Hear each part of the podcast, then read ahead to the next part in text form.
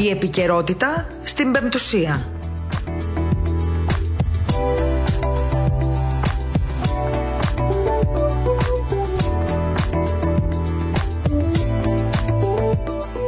Καλησπέρα σας, αγαπητοί ακροατές.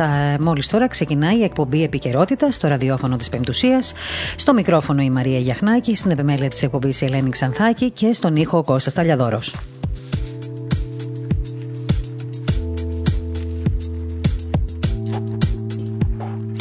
Να ξεκινήσουμε έτσι με Αγίους, όπως ε, συνηθίζουμε στην εκπομπή μας. Οι όσοι Μακάριος ο Αιγύπτιος και Μακάριος ο Αλεξανδρεύ τιμώνται από την Εκκλησία μας κάθε χρόνο τέτοια μέρα, δηλαδή στις 19 Ιανουαρίου. Πότε πήγε 19 Ιανουαρίου, προχτές δεν ήταν πρωτοχρονιά. Φτάσαμε κιόλας 20 μέρες μετά την πρώτη μέρα. Μπράβο μας, τα καλά τα καταφέραμε. Εύχομαι να ολοκληρώσουμε και το Γενάρη, να πάμε και στο Φεβρουάριο. Λίγο χιονάκι δεν είδαμε, μας ξεγέλασε λίγο καιρός νομίζω.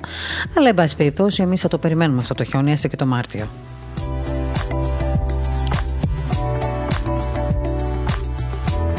Για όσους από εσάς θέλετε να μάθετε τα τελευταία νέα, επειδή το δελτίο ειδήσεων στο ραδιόφωνο θα ξεκινήσει κατά τις 3, ε, μπορείτε να μπείτε στο op.gr και να παρακολουθήσετε το μεσημεριανό δελτίο ειδήσεων με εικόνα, βίντεο, ρεπορτάζ, ε, το οποίο ε, εκφωνεί η Ιωάννα Βουτσί σήμερα και, στην, και στο τηλεοπτικό μας δελτίο, αλλά και στο ραδιόφωνο το μεσημέρι. Την Ιωάννα θα ακούσετε.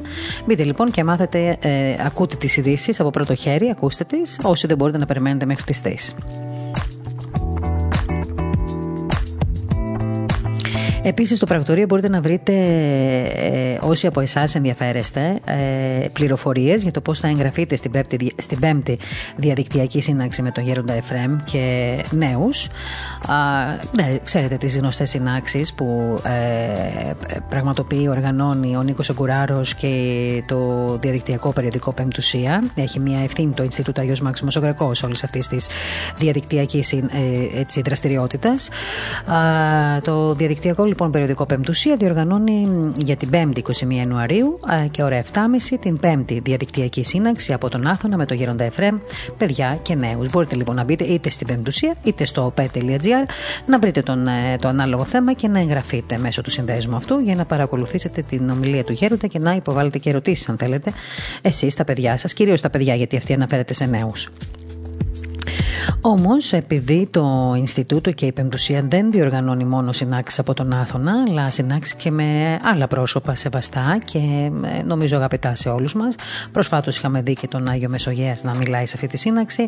Ε, τώρα ε, ξέρω ότι ε, την, ε, στις 23 Γενάρη, το Σάββατο δηλαδή, 7 με 9 το βράδυ, θα μπορείτε να εγγραφείτε επίσης στο ψηφιακό αρχονταρίκι με τον Σεβασμιότατο Μητροπολίτη Πατρών κύριο Χρυσόστομο.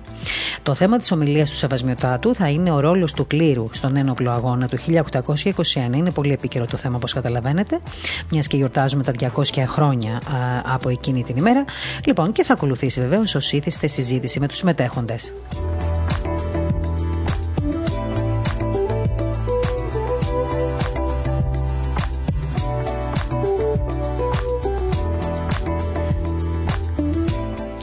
Ένα λεπτό να κλείσω και το τηλέφωνο, γιατί συνήθως τέτοια ώρα με παίρνουν τηλέφωνο και ακούτε και σταντρίν στον αέρα και είναι λίγο σπαστικό αυτό. Λοιπόν, έτσι λοιπόν να είστε συντονισμένοι με το πρακτορείο Πεμπτουσία και με το op.gr για να ενημερώνεστε και για τις συνάξεις, να παίρνετε μέρος. Να ξέρετε, κάνουν, κάνει πολύ καλό ε, να ε, έχετε έτσι επαφή ε, με γέροντες και με ιεράρχες και να ακούτε τον πνευματικό λόγο. Βοηθάει πάρα πολύ και στηρίζει και εμπνέει αυτές τις δύσκολες ημέρες, ειδικά που περνάμε όλοι μας. Νομίζω ότι ο πνευματικός λόγος πρέπει να είναι έτσι πρώτη μας προτεραιότητα. Θέλω να ευχηθώ χρόνια πολλά και ευλογημένα, ε, μιας και σήμερα διάγεται ονομαστηριά του Αρχιεπίσκοπος Αυστραλίας ε, κ. Ε, Μακάριος. Ε, σήμερα δηλαδή, επί τη εορτή του Οσίου Μακαρίου του Αιγυπτίου και η μέρα κατά την οποία, όπως σας είπα, άγητα ονομαστηριά του Σεβασμιότατος. Ξέρουμε ότι ε, στο Σίδνεϊ ουσιαστικά τελέστηκε ένα αρχαιρατικό συλλήτουργο προεξάρχοντας του Σεβασμιωτάτου Μητροπολίτου Σεβαστίας κ. Σεραφείμ και συλλειτουργούντων των Θεοφιλιστάτων Επισκόπων Επισκόπων Μίλη του Πόλεως, ε, κύριο Ιακώβου, Μελόης, ε, κύριο Εμιλιανού και ανέων κύριο Ελπιδίου, πλαισιωμένων από πολλούς ιερείς της πόλεως του Σίδνεϊ.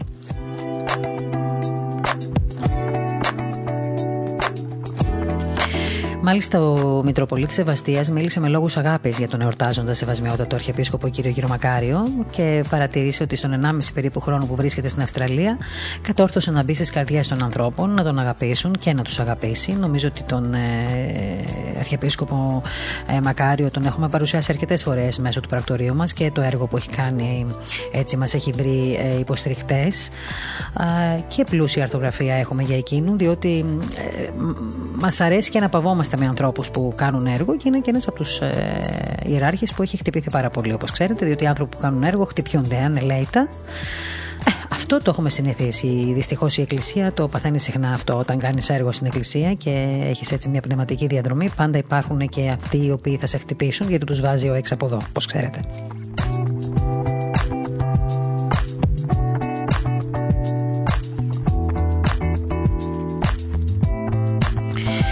Λοιπόν, και πριν, πάμε λίγο στα πολιτικό-εθνικά θέματα, ε, θέλω λίγο να σας πω ότι σήμερα θα έχω δύο εκλεκτούς για άλλη μια φορά καλεσμένους.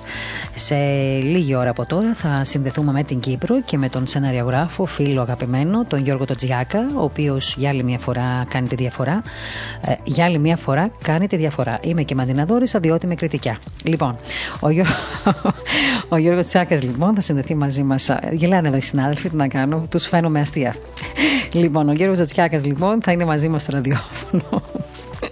Σαν αερογράφος και ηθοποιός ο ίδιος ο οποίος έχει γίνει γνωστός από πολλές επιτυχίες άλλων, ε, ε, άλλων σειρών που έχουν παιχτεί και στην Κυπριακή και όχι μόνο τηλεόραση. Πάντα με ένα ποιοτικό περιεχόμενο πάντα με θέματα που επιλέγει ο ίδιος και πραγματικά είναι και επίκαιρα πάντα διότι αφορούν κυρίως την κοινωνική ζωή. Α, και τα προβλήματα της οικογένειας. Και αυτή τη φορά και ανοίξτε καλά τα αυτιά σας. Αυτή τη φορά ο Γιώργος έχει γράψει ένα υπέροχο σενάριο για μια σειρά που είναι βασισμένη στη ζωή του Αγίου Παϊσίου. Ήδη έχει ολοκληρωθεί ο πρώτος κύκλος, δηλαδή έχουν τελειώσει τα γυρίσματα του πρώτου κύκλου και μπαίνει στο δεύτερο κύκλο αυτή τη στιγμή. Ένα, μια σειρά που θα μας καθυλώσει όλους στι οθόνες μας, μια σειρά που απευθύνεται στο ελληνικό αλλά και σε ξένο κοινό και πώς θα μπορούσε άραγε και άλλωστε να μην απευθύνεται και σε ξένο κοινό, μιας και ο Άγιος Παΐσιο, όπως ξέρετε πάρα πολύ καλά, είναι αγαπητός, είναι ξακουστός σε όλα τα πέρατα, στα πέρατα του κόσμου μάλλον. Λοιπόν, αυτό νομίζω ήταν μια πολύ έξυπνη κίνηση από την πλευρά του Γιώργου Γιώργου για να βοηθηθούμε και όλοι μας και να βιώσουμε μέσω της τηλεοπτικής, ε, έτσι, μέσω της οθόνης τα βήματα αυτού του Αγίου, του Μεγάλου Αγίου που και εκείνος πρόσφυγας με την οικογένειά του ξεριζώθηκε, ξεσηκώθηκε και έφτασε μέχρι το Άγιο Όρος. Αλλά όλη αυτή τη διαδρομή θα τη δούμε σε μια υπέροχη σειρά την οποία έχει γράψει ο Γιώργος Ζωτσιάκα και λίγο αργότερα θα τον ακούσουμε και θα του κάνουμε πολλές ερωτήσεις για αυτό το σύριαλ. Να μάθετε κι εσείς πότε θα, τι γίνεται, σε ποια φάση βρίσκεται, πού γίνανε τα γυρίσματα, ποιοι είναι οι συντελεστές και πότε θα απολαύσουμε αυτή την υπέροχη δουλειά. Θα συνδεθούμε και με τη Θεσσαλονίκη λίγο αργότερα και με το Διευθυντή του Μουσείου Προσφυγικού Ελληνισμού της Μητροπόλεως Νεαπόλεω, τον κύριο Κωνσταντίνο Νίγδελη, ο οποίος, ε, όπως καταλαβαίνετε, θα έχει να μας πει πάρα πολλά. Και ξέρετε, αυτά τα δύο θέματα δένονται σήμερα μεταξύ τους. Κατά τύχην, βέβαια, έγινε αυτό, αλλά δεν έχει σημασία. Είδατε, καμιά φορά ε, συμβαίνουν και αυτά, να συνδέονται και οι καλεσμένοι με κάποιο τρόπο μεταξύ τους. Ε, ο κύριος Νίγδελης είναι μια πολυσχηδή προσωπικότητα συγγραφέα, εκπαιδευτικός, φιλόλογος και έργα του οποίου έχουν βραβευτεί από την Ακαδημία Αθηνών, ένας άνθρωπος που έχει αφιερώσει τον εαυτό του στη συλλογή αναμνήσεων και τεκμηρίων του προσφυγικού ελληνισμού. Και όπως λέει ο ίδιος, και έχω διαβάσει το παρελθόν σε συνεντεύξεις του, λέει ότι είναι ένας ρακοσυλλέκτης των αναμνήσεων. Ε, θα ρωτήσουμε λοιπόν τον κύριο Νίγδελη, γιατί το λέει αυτό, ε, να μας δώσει έτσι μια περιγραφή αυτών των αναμνήσεων, να μας ξεναγήσει δηλαδή λίγο στο Μουσείο Νοερά και για το τι περιλαμβάνουν οι συλλογές αυτές και πώς, ας πούμε, τα προσφυγικά στοιχεία μπορούν μέσα από ένα μουσείο να αναβιώσουν τις μνήμες. Λοιπόν, όμως, όμως, επειδή ε, και η επικαιρότητα τρέχει, θέλω να σας ε, αναφέρω ε, τι είπε ο κύριος Γεραπετρίτης πριν από λίγη ώρα ε, όταν αναφέρθηκε σε μια ραδιοφωνική του συνέντευξη στα θέματα του εμβολίου και είπε μάλιστα ότι σε καλύτερη θέση από άλλες χώρες της Ευρωπαϊκής Ένωσης είναι η χώρα μας και ότι μέχρι τον Απρίλιο θα έχουμε περίπου 4,5 μάλλον εκατομμύρια δόσεις του εμβολίου της Άστρα Ζένεκα, δηλαδή του εμβολίου της Οξφόρδης.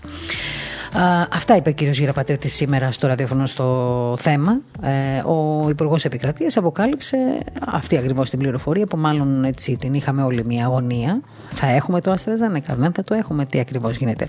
Ανεφορικά λοιπόν με την πορεία του εμβολιασμού, ο κύριος Γεραπετρίτη σημειώσε ότι έχει εμβολιαστεί το περίπου 0,08, μικρό ποσοστό είναι αυτό, του πληθυσμού της χώρας, ενώ προανήγγειλε ότι το επόμενο διάστημα θα ανοίξουν στη χώρα και άλλα εμβολιαστικά κέντρα, δίνοντας έτσι τη δυνατότητα ε, για να εμβολιαστούν χιλιάδες άνθρωποι. Είμαστε ικανοποιημένοι από την πορεία του εμβολιασμού, σημείωσε ο κ. Γεραπετρίτης και υπογράμμισε ότι στην Ελλάδα τηρούνται τα ραντεβού για εμβολιασμό σε ποσοστό 97%. Αναφέρθηκε όμως και στην πρωτοβουλία του Πρωθυπουργού μαζί με άλλους ηγέτες ευρωπαϊκών χωρών, ώστε να επιταχυνθούν οι διαδικασίες έγκρισης άλλων εμβολίων και συγκεκριμένα της Άστρα Ζένεκα. Και αυτό διότι όταν πάρει το πράσινο φως, καθότι είναι αμυγός ευρωπαϊκό φάρμακο, όπως ξέρετε, έτσι τόνισε και ο Υπουργός στην ε, συζήτηση αυτή που είχε, θα είναι πιο εύκολη η ροή και η διοχέτευσή του. Καθοριστικό πάντως είναι, σύμφωνα πάντα με τον κύριο Γεραπετρίτη, και το εμβόλιο της Johnson Johnson, διότι είναι μονοδοσικό. Δηλαδή αυτό το κάνεις μία φορά, δεν επιστρέφεις. Μπορεί λοιπόν να χρησιμοποιηθεί άμεσα στον πληθυσμό και δημιουργεί μια εύκολη διαχείριση. Ε, κάτι άλλο που είπε ο κύριος Γεραπετρίτης, για να ευλογούμε λίγο και τα γένια μας, ε, λογικό είναι ότι το αυστηρό lockdown που πραγματοποίησε η ελληνική κυβέρνηση το προηγούμενο διάστημα μας έφερε σε μια καλύτερη θέση από ότι βρίσκονται άλλες χώρες της Ευρωπαϊκής Ένωση.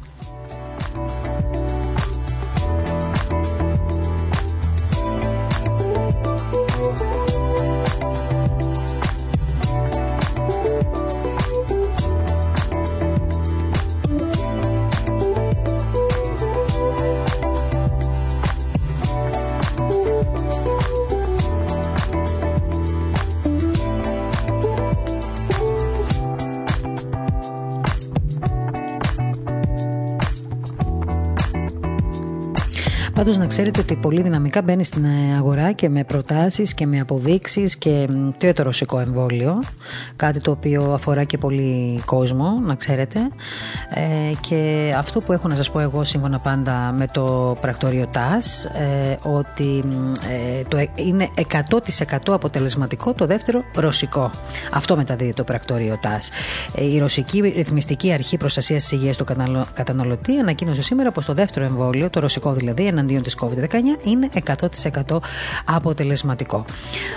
Η Ρωσία ξεκίνησε μαζικές δοκιμές, να ξέρετε, του ε, συγκεκριμένου εμβολίου, το οποίο αναπτύχθηκε ε, στο το Vector Institute ουσιαστικά. Εκεί αναπτύχθηκε, που είναι νομίζω στη Σιβηρία, αν δεν κάνω λάθος, και δεν κάνω λάθος, το Νοέμβριο. Η Μόσχα λοιπόν έχει πει πως το άλλο εγκεκριμένο εμβόλιο της εναντίον της COVID-19, το Sputnik δηλαδή, είναι 92% αποτελεσματικό στην προστασία των ανθρώπων από την COVID-19, σύμφωνα με ενδιάμεσα αποτελέσματα. Λοιπόν, νιώθω πολλά τσιμπήματα στα χέρια μου. Είπαμε πολλά για εμβόλια σήμερα. Να πάμε παρακάτω. Ε, να πάμε σε ένα θέμα που εμένα πάντα με αφορά πολύ και επειδή έχει να κάνει και με το νησί μου, θα το αναφέρω. Λοιπόν, ο κύριος Δένδιε, λοιπόν, επειδή αύριο οι πολιτικοί αρχηγοί θα μιλήσουν στη Βουλή, μίλησε για την επέκταση των χωρικών υδάτων στην Κρήτη και, θα, και από ό,τι είπε τουλάχιστον θα αφορά και το ανατολικό τμήμα Τη θέση του λοιπόν ότι η επέκταση των χωρικών υδάτων στην Κρήτη αποτελεί μία από τις επόμενες κινήσεις της ελληνικής εξωτερικής πολιτικής, ουσιαστικά εξέφρασε ο κ. Δένδιας, ο οποίος μίλησε στην Ολομέλεια της Βουλής και κατά τη διάρκεια της συζήτησης αναφορικά με την επέκταση της γυαλίτιδα ζώνης στο Ιόνιο, τόνισε ότι η διεύρυνση δεν θα περιοριστεί μόνο στο νότιο, στο νότιο τμήμα της Κρήτης, αλλά θα περιλαμβάνει και το αναλυτικό κομμάτι. Αναφορικά με το υποσυζήτηση νομοσχέδιο, σημείωσε ότι το νομοθέτημα αυτό συνοδεύεται από την ομόθυμη στήριξη των πολιτικών δυνάμεων του Εθνικού Κοινοβουλίου. Έχουμε να ζήσουμε πολλέ, πολύ δυνατές στιγμές, να ξέρετε, και στα εθνικά θέματα αυτόν τον καιρό, διότι τα πράγματα είναι πολύ δύσκολα και με την Τουρκία, ασχέτως βεβαίως ε, αν ρίχνουν καμπανάκια στην Τουρκία. Η Τουρκία δεν καταλαβαίνει, όπως ξέρετε. Ε, τώρα πάλι ε, μαθαίνουμε ότι ε, της έριξε καμπανάκι ε, η αρχή, η δικαστική αρχή σε σχέση με τη σύλληψη δημοσιογράφων. Δυστυχώς η δημοσιογράφη στην Τουρκία δεν είναι σε καλή κατάσταση γενικότερα, από τότε κυρίως που άρχισε να μπαίνει στα θέματα τα κυβερνητικά ο κ. Ερντογάν. Δυστυχώς είναι μια χώρα που θα έπρεπε να εξεταστεί λίγο διαφορετικά από την Ευρωπαϊκή Ένωση και όχι μόνο. Ε, είναι μια χώρα που δεν ισχύουν τα ανθρώπινα δικαιώματα, δεν μπορούν να λειτουργήσουν οι μη κυβερνητικές οργανώσεις ουσιαστικά. Το ίδιο βέβαια σημαίνει και στο Ισραήλ, αλλά η Τουρκία ειδικά το έχει ξεπεράσει.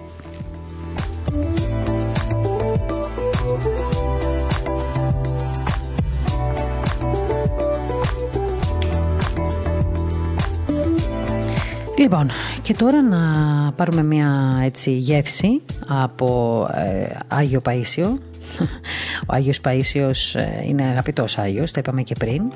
Και σε πολύ λίγο θα έχουμε κοντά μας και τον Γιώργο Τσιάκα, τον σκηνοθέτη, τον, άνθρωπο, τον σεναριογράφο, ε, τον άνθρωπο που ουσιαστικά γράφει αυτή τη στιγμή ε, το, το σύριαλ του Αγίου, του Αγίου Παϊσίου. ένα λεπτάκι να βάλω και τα γελιά μου, να δω λίγο τις σημειώσεις μου. Λοιπόν, Άγιος Παΐσιος λοιπόν είναι μια ιστορική βιογραφική σειρά αυτή που γράφει ο Γιώργος. προσπαθεί να προσεγγίσει θα λέγαμε το τεράστιο τεράστιο πνευματικό μέγεθος του Αγίου Παϊσίου, ενός ανθρώπου της εποχής μας που με την μοναχική του άσκηση και τη θυσιαστική του αγάπη έδειξε στους συνανθρώπους του ε, και έφτασε βεβαίως στη θέωση και σήμερα τιμάται ως Άγιος της Εκκλησίας μας. Ε, αυτή η σειρά για την οποία σας μίλησα στην αρχή έχει ήδη πραγματοποιήσει τα γυρίσματα του πρώτου κύκλου και ετοιμάζεται και ο δεύτερος από τον ε, Γιώργο. Ε, και νομίζω ότι είναι μια σειρά που θα μας καθυλώσει, όπως σας είπα στην αρχή, και στην τηλεόραση και στα ελληνικά και στα ξένα μέσα, διότι πραγματικά ο Άγιος ε, αυτός ε, είναι ένας διεθνής, θα έλεγα Άγιος, ας μου επιτραπεί η έκφραση. Θα ταξιδέψουμε πάρα πολύ μέσα από αυτή τη σειρά. Ε, θα δούμε φοβερές σκηνές εποχής. Ε, δεν θέλω να πω πολλά όμως εγώ. Θέλω λίγο να ξεκινήσουμε τη συζήτηση με τον ε, κύριο Γιώργο Τσιάκα, ο οποίος είναι τώρα στην τηλεφωνική μας γραμμή και συνδεόμαστε μαζί του ε, στην Κύπρο που βρίσκεται. Κύριε Τσιάκα, καλησπέρα. Σας ευχαριστώ πάρα πολύ που είστε κοντά μας. Γεια σου Μαρία μου, εγώ σε ευχαριστώ για την πρόσκληση. Λοιπόν, μιλάμε στον ενικό ή στον πληθυντικό τώρα, για να μην μιλάω στον πληθυντικό και στον ενικό λοιπόν, μας ακούς καθαρά. Αν, αν μας κάνεις διακοπές, θα σε πάρουμε σε σταθερό. Σε ενημερώνω από τώρα. Εγώ λοιπόν, σας ακούω ωραία, πολύ ωραία. Έλεγα λοιπόν στην αρχή της ραδιοφωνικής μας εκπομπής για τις πολλές επιτυχίες που έχεις ε, γράψει ε, και αυτό νομίζω εγώ ότι οφείλεται κυρίως και στη δική σου την καλλιέργεια και την, ε, έτσι, και την έμπνευση κυρίως. Όμως οφείλεται και στο γεγονός ότι ασχολείσαι με θέματα που δεν ασχολείται εύκολα κάποιος σεναριογράφο. Δηλαδή, ε, δημιουργείς πιο ποιοτικά περιεχόμενα όσον αφορά τις σειρές που αφορούν την κοινωνία μας, τις ε, τις, αναζητήσεις μας και είσαι και πάντα ο λόγος σου και, και τα μηνύματά σου είναι και κοντά στην πνευματική ζωή και στην εκκλησία μας. Και όχι μόνο. Αυτό νομίζω είναι, μια, ε, είναι ένα συστατικό επιτυχίας για όλα όσα γράφεις, γιατί όλοι μας έχουμε ανάγκη να δούμε και διαφορετικά πράγματα από αυτά που συνήθως μας πλασάρει η τηλεόραση. Συμφωνείς σε αυτό; Ε, εντάξει, σίγουρα ο καθένας προσπαθεί να δώσει αυτό που πιστεύει και αυτό που έχει μέσα του. Εγώ είχα την ευλογία να μια συγκεκριμένες σειρές. Γιατί έχω γράψει και κομμωδίες, Ναι, ναι, το ξέρω, βεβαίως, βεβαίως. Και πολύ γνωστές κομμωδίες. Μα η ναι. κομμωδία δεν είναι μακριά από τη ζωή μας, έτσι. Και, και, ναι. Αλλά και στην κομμωδία υπάρχει ποιότητα. Βέβαια, και χρειάζεται. Άρα, ε, εγώ είχα την ευλογία να έχω το μακαριστό γερόντα μου τον Γαβρίλ, που πριν ε, αρκετά χρόνια, από το 1994, δηλαδή είχα την ευλογή να το βρω μαζί με τη Χριστίνα, τη γυναίκα μου, και εκεί άλλαξε η ζωή μας όλοι. Ε, και δόξα τω Θεώ, κοντά, κοντά του μπήκαμε σε ένα μονοπάτι, πατήσαμε και μέσα από τη δουλειά μας να, να δώσουμε ό,τι μπορούσαμε κι εμείς από αυτά που μάθαμε κοντά του και που αποκτούσαμε σιγά σιγά με την εμπειρία που είχαμε μαζί με αυτόν τον Άγιο Γέροντας. Ε, έτσι ήρθαν σειρές όπως το Μίλα μου, όπως το Μπλε, που το ελληνικό κοινό της ε, γνώρισε μέσα από το διαδίκτυο και ε, πρέπει να πω ότι εντυπωσιάστηκε όταν ήμουν για τα γυρίσματα του Αγίου Παϊσίου τώρα στην Ελλάδα. Πάρα πολλοί κόσμος μας πλησίαζε για να μας πει για αυτές τις δύο σειρές. Και χαίρομαι γιατί είναι ένα κοινό που τώρα σήμερα και χάρη στην εκπομπή που κάνουμε θα πληροφορηθεί ότι προχωρήσαμε και είχαμε τη μεγάλη ευλογία να μπορέσουμε όπως είπες πριν Μαρία μου που σε άκουγα, αυτό το τεράστιο πνευματικό μέγεθος να το πλησιάσουμε. Δεν μπορεί κανείς ναι. να, να, να γράψει ή να, ή να αποτυπώσει την αγιότητα είτε στο γράψιμο, είτε στην τηλεόραση, είτε στον κινηματογράφο γιατί οι Άγιοι μας την ώρα που είναι μόνοι τους και ε, την ώρα που συνομιλούν, θα έλεγα με τον Θεό, κανείς δεν ξέρει και κανείς δεν θα μάθει ποτέ και τα μέτρα που έφτασε και ο Άγιος Παΐσιος και, και όλοι οι Άγιοι μας. Εμείς κάποια ψήγματα θα προσπαθήσουμε να δώσουμε, όμως μέσα έτσι με πολύ αγάπη, με πολύ ποιότητα στην προσπάθεια μας, όπως είπες και εσύ. Και αν θε να πω για τη σειρά. Ωραία. Εγώ θέλω τώρα, θα σου κάνω μερικές ερωτήσεις. Λοιπόν, θέλω καταρχήν να σε ρωτήσω πώς αποφάσισες να γράψεις μια σειρά για την ζωή του Αγίου Παϊσίου; Εντάξει, ο Άγιος Παϊσίου είναι ένας αγαπημένος Άγιος όλων των Ελλήνων, νομίζω έτσι και για μένα ήταν. Βέβαια, δεν φανταζόμουν ποτέ ότι θα μπορέσω να γράψω κάτι γι' αυτό. ήρθε η συγκυρία, έτσι ήρθε η ευλογία να μπορέσουν να βρεθούν τα λεφτά για να, από ανθρώπους που αγαπούσαν ε, τον Άγιο και ήθελαν ο λόγος του να ακουστεί και να τον ακούσει ο κόσμος και να γνωρίσει περισσότερο. Βέβαια έχουν και έτσι ε, ξεκινήσαμε να γράφουμε έτσι με μεγάλη χαρά και το θεωρήσαμε μεγάλη ευλογία στη ζωή μας. Άρα ουσιαστικά αποφάσισες να γράψεις μια, ε, μια σειρά βασισμένη στη ζωή του συγκεκριμένου Αγίου. Καταρχήν γιατί τον ευλαβήσε και εσύ πάρα πολύ πρώτον και δεύτερον γιατί είναι και ένας Άγιος που τον ευλαβείται πολύ, πολύ ο κόσμος, όχι μόνο στην Ελλάδα. Άρα πιστεύω τώρα εγώ και φαντάζομαι ότι προσπάθησες μέσα λοιπόν από την επιλογή αυτού του προσώπου να δώσεις και περισσότερα μηνύματα στον κόσμο προς τα έξω. Διότι όταν τα μηνύματα αυτά περνάνε από το βίο ενός Αγίου που αγαπά ήδη πολύ ο κόσμος, σίγουρα είναι ευκολότερη η διάδοση αυτού του μηνύματος. Αυτό είναι το ευκολότερο, είναι και το δύσκολο με την έννοια ότι όλοι το ξέρουν, όλοι έχουν διαβάσει. Ακριβώς. Όλοι, mm-hmm. είναι Άγιος των ημερών μας τον γνωρίζουμε, τον είδαμε σε φωτογραφίες, τον είδαμε, να, τον ακούσαμε να μιλά, κάποιοι τον γνώρισαν πάρα πολύ. Γε, Γιώργο μου, και όχι μόνο αυτό, εγώ να, να μοιραστώ λίγο κάτι με το ραδιοφωνικό μα κοινό και με σένα. Ε, και εμείς ως δημοσιογράφοι, για παράδειγμα, θυμάμαι ότι όταν έγραφε τη λέξη Άγιος Παίσιος στο ίντερνετ, δηλαδή ένα θέμα που δημοσίευες για εκείνον και μόνο που υπήρχε η φράση Άγιος Παίσιος, αμέσως υπήρχαν ε, ε, χιλιάδες views ε, αυτόματα. Δηλαδή οτιδήποτε αφορούσε τον Άγιο Παίσιο είχε φοβερό ενδιαφέρον άλλο. Άρα ο Άγιος Παίσιος ουσιαστικά να το πω και στην ε, μοντέρνα ψηφιακή μας γλώσσα, είναι ένας Άγιος που έχει πολλούς followers στο, στο διαδίκτυο. Ε, ε, αυτό όμως είναι και το μεγάλο βάρος που πρέπει να σηκώσουμε ναι. εμείς. Και θα πάω τώρα εκεί, Γιώργο μου. Θα πάω εκεί. Λοιπόν, ε, αποφασίζεις λοιπόν να γράψεις για τον Άγιο.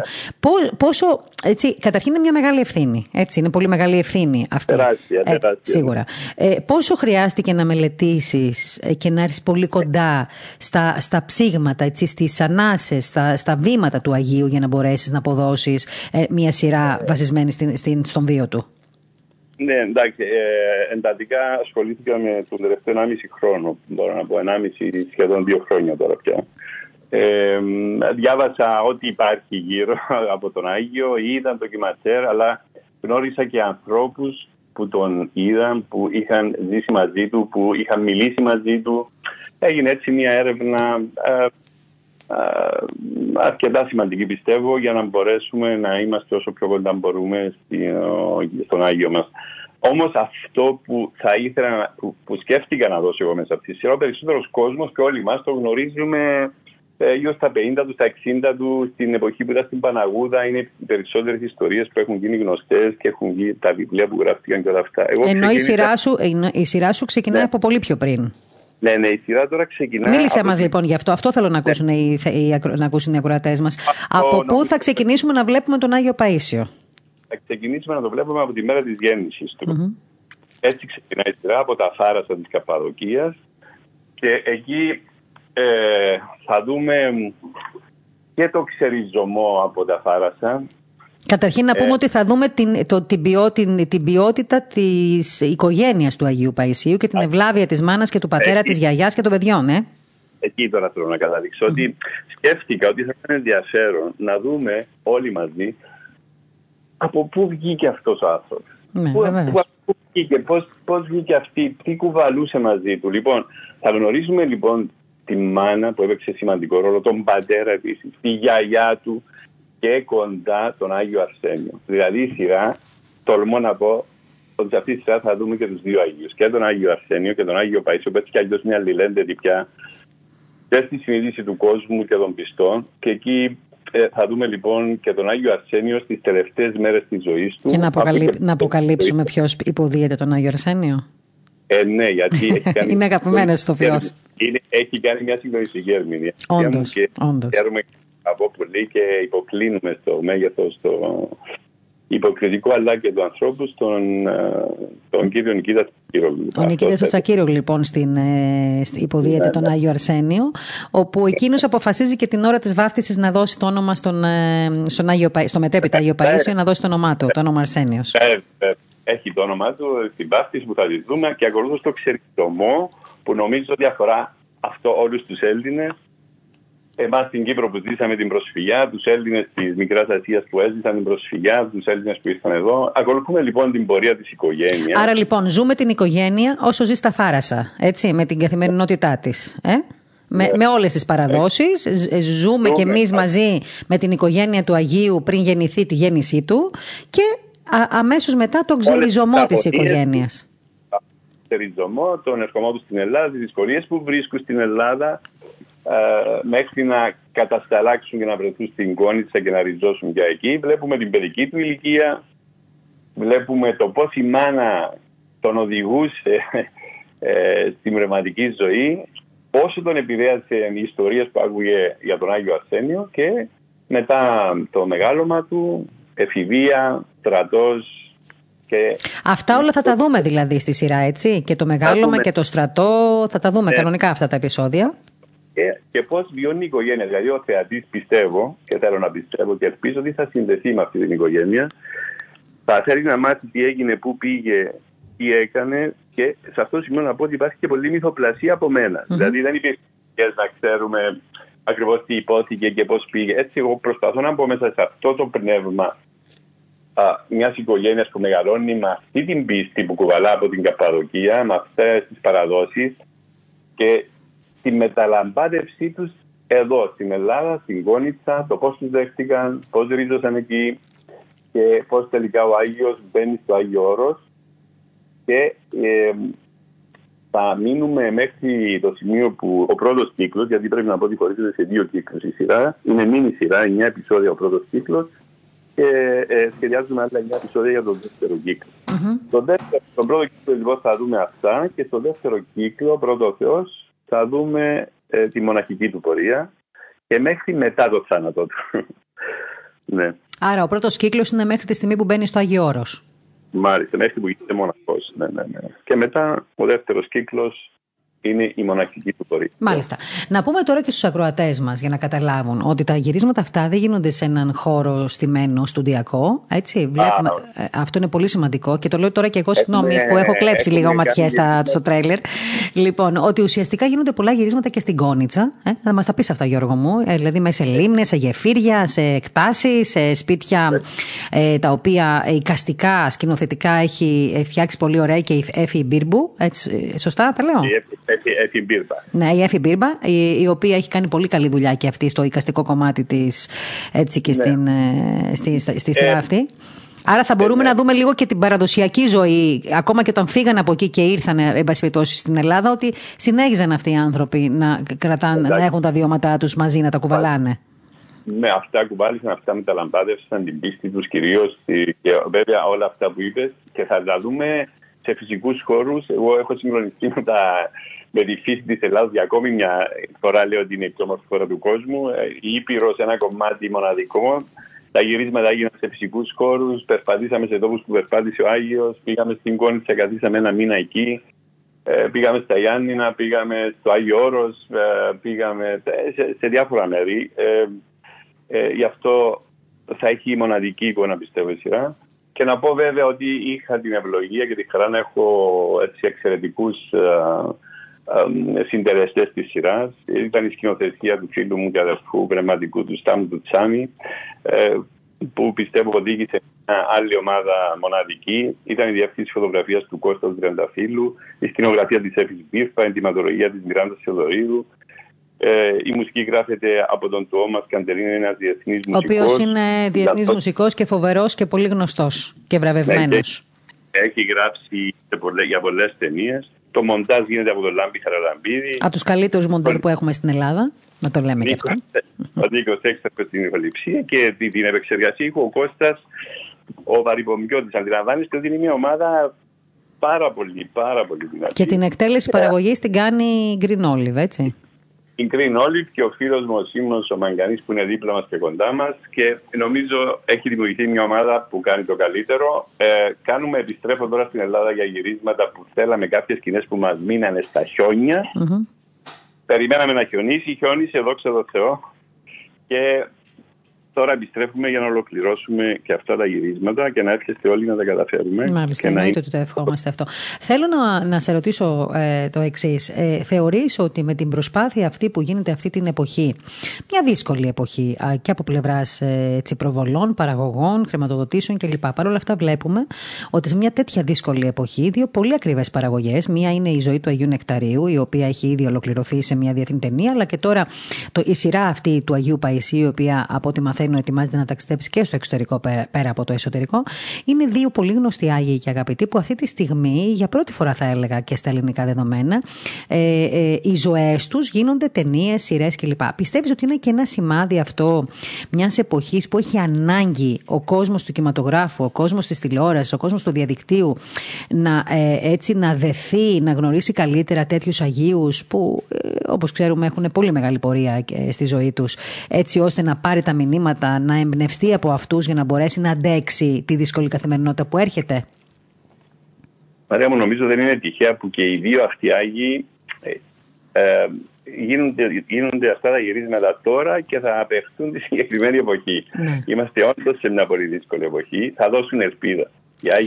Μπορεί και να ανοίγει ο δρόμος, ε, Γιώργο μου, τελικά ναι, για την παραγωγή και ταινιών και σειρών, οι οποίες να έχουν και την. Ε, να βασίζονται μάλλον στις ζωές των Αγίων. Μαρία, μα σου πω κάτι. Η Ορθοδοξία γενικά είναι μια απίστευτη ταινιοθήκη. Όπου και να πλώσει το χέρι σου και να τραβήξεις τη ζωή ενός Αγίου ή και όχι μόνο και ανθρώπων που πνευματικών και που έζησαν και που είναι αφανείς και που δεν τους ξέρουμε είναι, δεν τελειώνουν οι ιστορίες. Δεν τελειώνουν. Δηλαδή και, και, και ωφέλιμες θα είναι αλλά και ιστορίες που θα συγκινήσουν και, και αυτό μόνο δεν θα είναι μόνο διδάγματα, ας πούμε. Μην πιστεύει κανένας ότι θα είναι μόνο δίδαγμα κλπ. Θα συγκινηθεί ο κόσμος, θα κλάψει, θα γελάσει. Έχει και χιούμορ μέσα. Είναι όλα μαζί. Δεν είναι μια σειρά που πάμε να κάνουμε δίδαγμα ή να διδάξουμε κάποιον θα δει τη ζωή ενός ανθρώπου, γιατί και οι Άγιοι μας τι είναι. Άνθρωποι ήταν, σαν και εμάς. Είναι, ναι, βεβαίως. Ήταν άνθρωποι. Αυτό είναι το μεγαλείο τους. Με, το, με, με τις αγωνίες τους, με τις ανασφαλίε τους, με τους πειρασμούς τους, με τα δάκρυά τους. Έχουν μια πορεία και θα δει ο κόσμος και τη διαφορά από τον νεαρό, μικρό Παίσιο, πώς φτάνει σιγά σιγά για να φτάσει εκεί που έφτασε και στην αγιότητα και στη θέωση.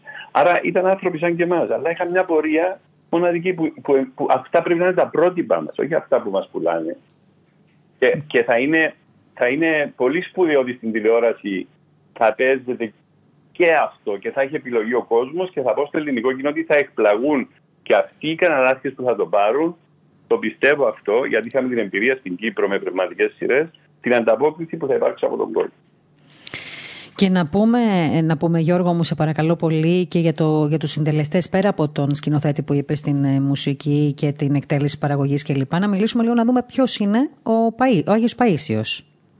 Ναι, πριν πάμε στον Άγιο Παΐσιο να πω και έτσι κάποιους από τους ηθοποιούς που παίζουν. Έτσι, είναι η κυρία Σμεράγδα Μυρνέ που κάνει τη γιαγιά του Αγίου. Η οποία είναι φοβερή ηθοποιός βεβαίως. καλά, μιλάμε για. Κοιτάξτε, για να μην λέω για τον καθένα ένα-ένα, εγώ είπα στον Άγιο Άγιο μου στείλε αυτούς που πρέπει να έρθουν. και νομίζω ήρθαν αυτοί που πρέπει να έρθουν. Έκαναν συγκλονιστικές ερμηνείες οι συνάδελφοι όλοι, για να μην λέω για τον καθένα ξεχωριστά. Είναι ο Δημήτρης ο η Χριστίνα Παπλίδου, ο Δημήτρης Σίμελο, η Δέσποινα Γκάντζιου, ο Δρόσος Κώτη. Ε, έχουμε και συμμετοχή πέρα από αυτούς που είναι στα όλα τα επεισόδια. Συμμετέχουν ε, ηθοποιοί όπω ο Γιώργος Αρμένης, ο Γιάννης Τάγκοβλου, η Δενιό Κυριαζή, ο Κώστας Αποστολάκης και άλλοι άλλοι είναι περίπου 80 ηθοποιοί και είναι και ε, στο σύνολο τους 1200 κομπάρσοι. Ναι, αυτό. Να πούμε λίγο και για τους κομπάρσου. Έχετε πολλούς κομπάρσους έτσι και καλά κοστούμια εποχής βεβαίως. Όχι, θα τους ονομάσω γιατί πραγματικά με εντυπωσίασαν. Χρωστώ ένα μεγάλο ευχαριστώ σε αυτά τα παιδιά έκαναν γυρίσματα σε δύσκολες συνθήκες, σε πάρα πολύ δύσκολες συνθήκες.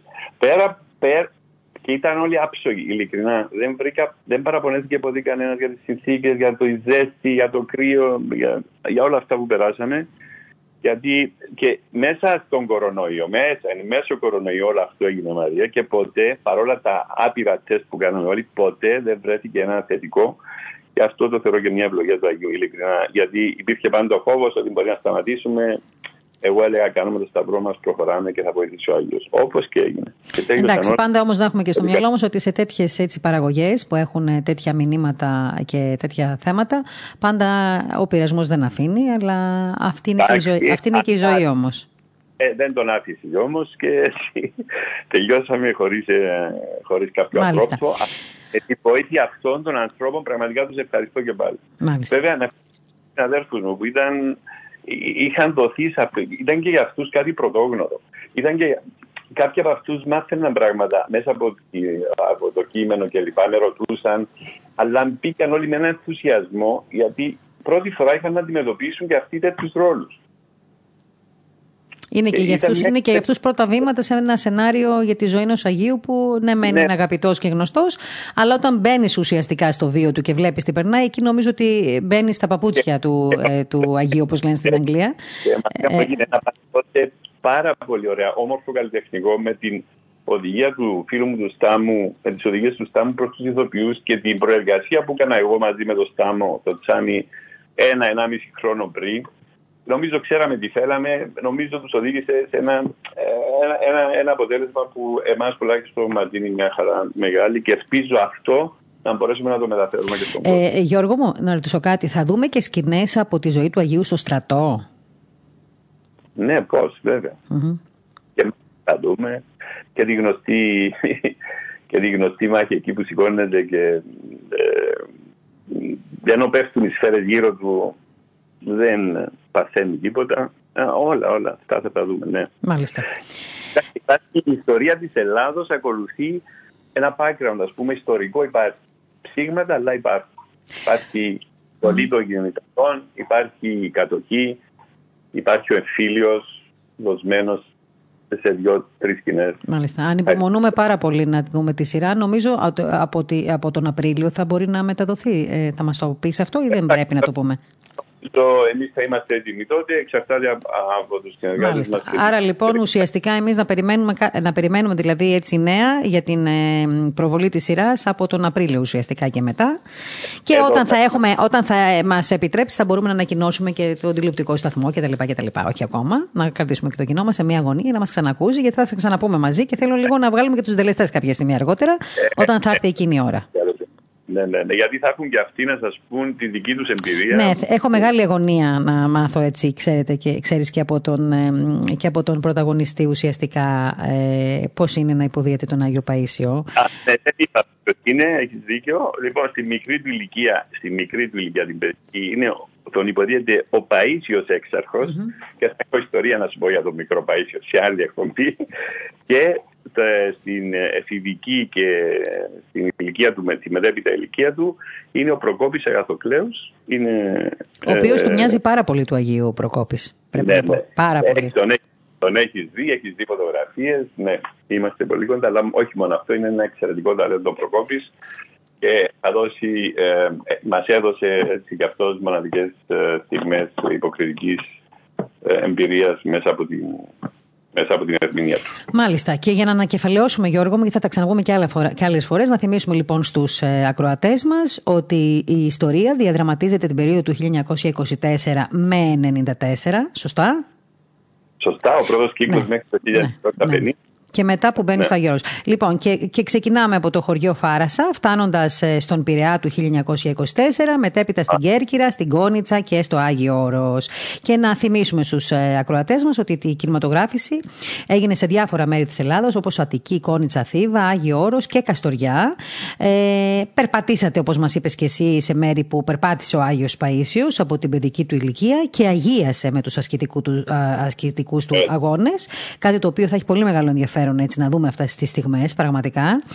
Ε, και γνωρίζουμε ε, και από δικές σου έτσι συζητήσεις ε, που έχουν γίνει ότι προσπαθήσατε με την παρέμβαση και της ε, σκηνογραφικής ομάδας να έχετε ένα άρτιο αποτέλεσμα κρατώντας, αυτό είναι πολύ σημαντικό και σπουδαίο και δύσκολο ε, ε, κρατώντας το ύφος και το κλίμα της κάθε εποχής. Αυτό έχει πολύ μεγάλη σημασία για τον τηλεθεατή, για να ξέρει και τι θα δει. Ε, γιατί είχαμε την ευκαιρία, για πρώτη φορά τουλάχιστον εγώ, είχα την ευκαιρία να γίνει σωστά μία δουλειά από όλους τους συντελεστές και τους ευχαριστώ όλους και ευχαριστώ και τους ανθρώπους που μας έδωσαν τη δυνατότητα, την οικονομική να μπορέσουμε να κάνουμε αυτό το, το εγχείρημα, το τεράστιο. Μάλιστα. Γιώργο μου, να σε ευχαριστήσουμε πάρα πολύ για την πρώτη έτσι επαφή που είχαμε. Θα είμαστε συντονισμένοι γιατί θέλουμε να μαθαίνουμε ε, τα νέα για αυτό τον Άγιο, ενώ για, το, για τη σειρά αυτή. Και όταν θα είμαστε σε θέση να ανακοινώσουμε και περισσότερα και έτσι τηλεοπτικό σταθμό κλπ. θα τα ξαναπούμε πάλι μαζί. Σε ευχαριστώ πολύ να έχεις την ε, ευλογία του Αγίου και εσύ και όλοι οι συντελεστές και εμείς βεβαίως. Και σε ευχαριστούμε για την τιμή. Να είστε καλά, την δική μου. Να είστε καλά, Γιώργος. Σε ευχαριστώ πολύ. Ήταν λοιπόν ο Γιώργος Σιάκας, ένας άνθρωπος ο οποίος ξέρει να δίνει προς τα έξω ε, αυτό που πολλές φορές εμείς δεν μπορούμε να, να ζήσουμε, να βιώσουμε από μια ε, απλή ανάγνωση για το βίο ενός Αγίου. Να θυμίσουμε ότι ο Άγιος Παίσιο κάθε χρόνος 12 Ιουλίου ε, ε, εορτάζεται ουσιαστικά η μνήμη του και χιλιάδες πιστοί σειραίουν στο ιερό ησυχαστήριο του Αγίου Ιωάννη του Θεολόγου, στη Σουρωτή τη Θεσσαλονίκης, για να γιορτάσουν και να τιμήσουν τη μνήμη του Αγίου. Ένας Άγιος που πριν ακόμη την κοίμησή του και πριν την αγιοκατάταξή του από το Οικουμενικό Πατριαρχείο, νομίζω και το ξέρετε όλοι σας ότι ήταν ο πλέον γνωστός γέροντας σε όλο τον Ορθόδοξο κόσμο. Δεν νομίζω ότι υπάρχει Έλληνας που να μην έχει ακούσει κάτι για τον Άγιο Παίσιο.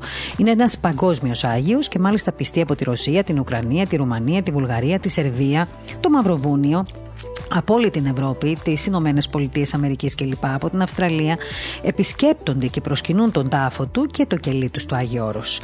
Ε, ξέρουμε όλοι ότι έχουν γραφτεί για τη ζωή του απίστευτα ε, και για τον πνευματικό του βέβαια λόγο πάρα πολλά βιβλία, τα οποία μεταφράστηκαν σε πάρα πολλές γλώσσες και έχουν επίσης γυριστεί πολλά ντοκιμαντέρ για τη ζωή του Αγίου, με μαρτυρίες ανθρώπων που τον γνώρισαν και βίωσαν την αγιότητά του. Η, το, η σειρά λοιπόν αυτή, Άγιος Παίσιος, η οποία είναι βασισμένη στο βίο του Αγίου, Αγίου από τη στιγμή που όπως ακούσατε από τον σκηνοθέτη, από τον σεναριογράφο τον Γιώργο Τοτζιάκα ε, ξεκινάει από τη στιγμή που γεννιέται ο Άγιος ε, όταν ακόμα οι γονείς του ζουν στα φάρασα της Τουρκίας ε, και ε, της Καπαδοκίας και από εκεί ε, φεύγει η οικογένεια, ξεριζώνεται με τον γνωστό τρόπο ε, δείχνει την πορεία της οικογένειας προς την Ελλάδα όταν έρχεται πλέον να εγκατασταθεί ε, και ζούμε βεβαίως στιγμές του Αγίου ε, στην Κόνιτσα και μέχρι που πήγε και στο Άγιο Όρος. Ένα σύριαλ μια σειρά με κοστούμια εποχής, με χρώματα εποχής, με καταπληκτικούς ηθοποιούς, με παραδοσιακά στοιχεία, με εικαστική σκηνοθεσία. Ε, ε νομίζω ένας, ε, μια σειρά την, η οποία θα μας καθυλώσει. Αν υπομονούμε λοιπόν όλοι να τη δούμε, και μέχρι να πάμε στον επόμενο καλεσμένο μας που όπως σας είπα έτσι θα μας μιλήσει για προσφυγικά στοιχεία ο κύριος Κωνσταντινός Νίγδηλης θα συνδεθούμε λοιπόν με τη Θεσσαλονίκη όπου εκεί ο διευθυντής του Μουσείου Προσφυγικού Ελληνισμού της Μητροπόλεως Νεαπόλεως θα μας κάνει ένα ταξίδι σήμερα σε αναμνήσεις. Είναι πολύ κοντά τα δύο μου πρόσωπα σήμερα αλλά είναι ωραίο γιατί τώρα θα σας βάλω και ένα ωραίο τραγουδάκι ο Κώστας δηλαδή ο οποίος θα μας ε, ταξιδέψει λιγάκι εκεί στην Καπαδοκία. Κώστα μου, ωραία. Και αμέσως μετά θα είμαστε πάλι κοντά σας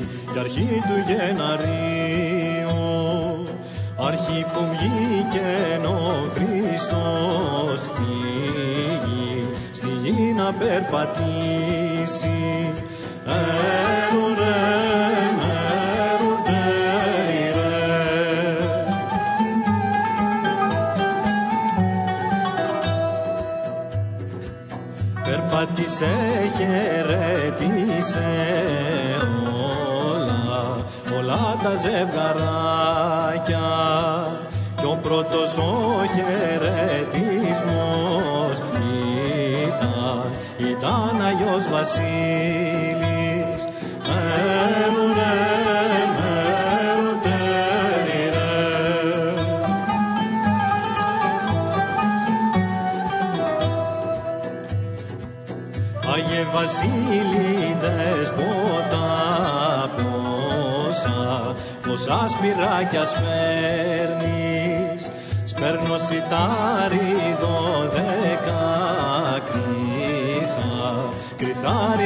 up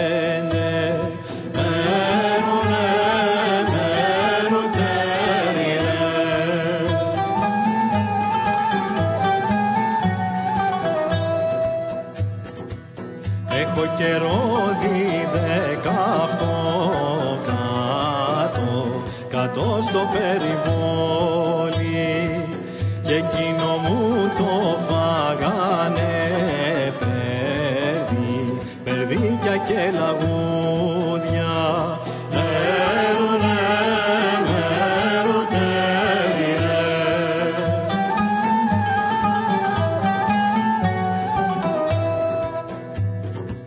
Σ' αυτό το σπίτι που ήρθαμε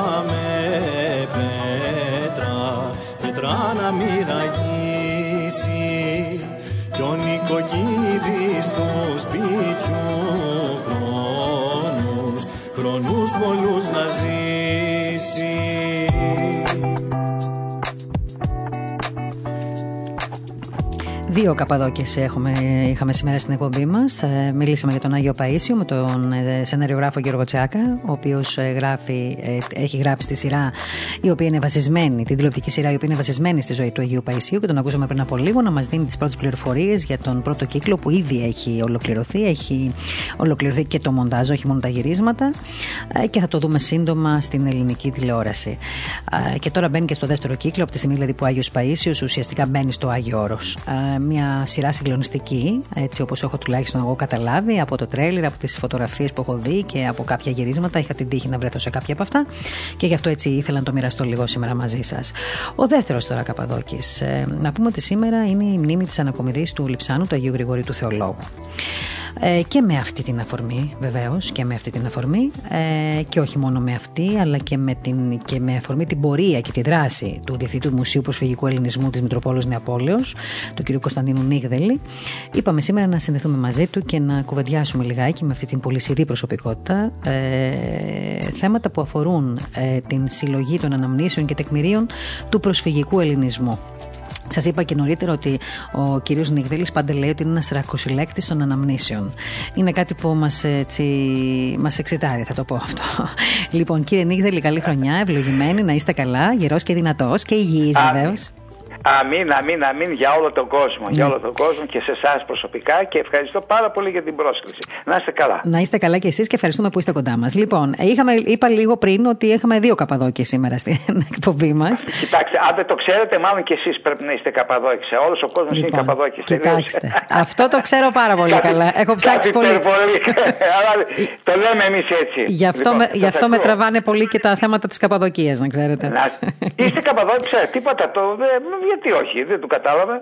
Η Καπαδοκία ούτως ή άλλως, να σας πω κάτι, ήταν το μεγαλύτερο θέμα της χριστιανοσύνης στη Βυζαντινή εποχή, το οποίο περιλάμβανε ακόμη και τον Πόντο. Ο Πόντο ήταν ανύπαρκτος για ένα χρονικό διάστημα. Μάλλον λάθος η έκδοση, όχι ανύπαρκτος, ήταν ενσωματωμένος στο θέμα της Καπαδοκίας. Γι' αυτό είχαν και ο θεματάρχης λεγόταν και του Μάρχη για την ακρίβεια. Εν πάση περιπτώσει, α, και χαριτολογώντας το λέμε αυτό, όλος ο κόσμος, όλοι είμαστε πρόσφυγες, όλοι έχουμε έρθει από εκείνα τα ευλογία ευλογημένα μέρη. Σας ακούω, ακούω τις ερωτήσεις σας και μπορώ να σας δώσω ό,τι πληροφορία Και εγώ προσφυγοπούλα είμαι. Έχω φύγει από την Κρήτη και έχω έρθει στην Αθήνα. Το ίδιο. Νιώθω προσφυγο, προσφυγοπούλα. λοιπόν. Ναι. Είναι μια μεγάλη κουβέντα. Αυτή θα την κάνουμε όμως κάποια στιγμή. θα χαρώ πάρα θα πολύ, δεν το συζητάμε. Λοιπόν, εσείς λοιπόν είστε ένας άνθρωπος που έχετε αφιερώσει τον εαυτό σας στη συλλογή αναμνήσεων και τεκμηρίων του προσφυγικού ελληνισμού. Γιατί το κάνετε αυτό, κύριε Νίγδελη, τι έχουν να μας δώσουν αυτές οι αναμνήσεις; Κοιτάξτε, από την, ε, από την στιγμή που μεγάλωσα γεννήθηκα μέσα σε μια προσφυγική οικογένεια. Ο συγχωρεμένος ο πατέρας μου με λένε τη μητέρα μου Ζαφυρόχη, η γιαγιά μου η Δευτερίνα, στα Μουχαμπέτια τα βράδια εκεί που έκανε κρύο εκεί γιατί είμαι και αρκετά μεγάλος και έπιανε εκείνο το υπέροχο χιονάκι. Δεν κάναμε τίποτα άλλο από το να μιλάνε για αυτή την υπέροχη, τη μαγευτική πολιτεία που λέγεται, ε, με δικαιευτική χώρα που λέγεται Καπαδοκία. Ούτως ή άλλως στο συλλογικό υποσυνείδητο του Έλληνα φαντάζει η καθημάς Ανατολή ως μια χώρα μαγική και όντως είναι μια χώρα μαγική. Όχι μονάχα η Καπαδοκία, γενικά όλες αυτές οι αριθμόνιτες πατρίδες. Τώρα, ξεκινώντας από τον χρόνο, σπουδάζοντας, αρχίνησα σιγά σιγά να συλλέγω όλα αυτά τα οποία εκείνη την εποχή δείχναν ελάχιστο απειροελάχιστο ενδιαφέρον κάποιοι Ε, μέσα σε αυτούς τους ρομαντικούς ήμουνα και εγώ.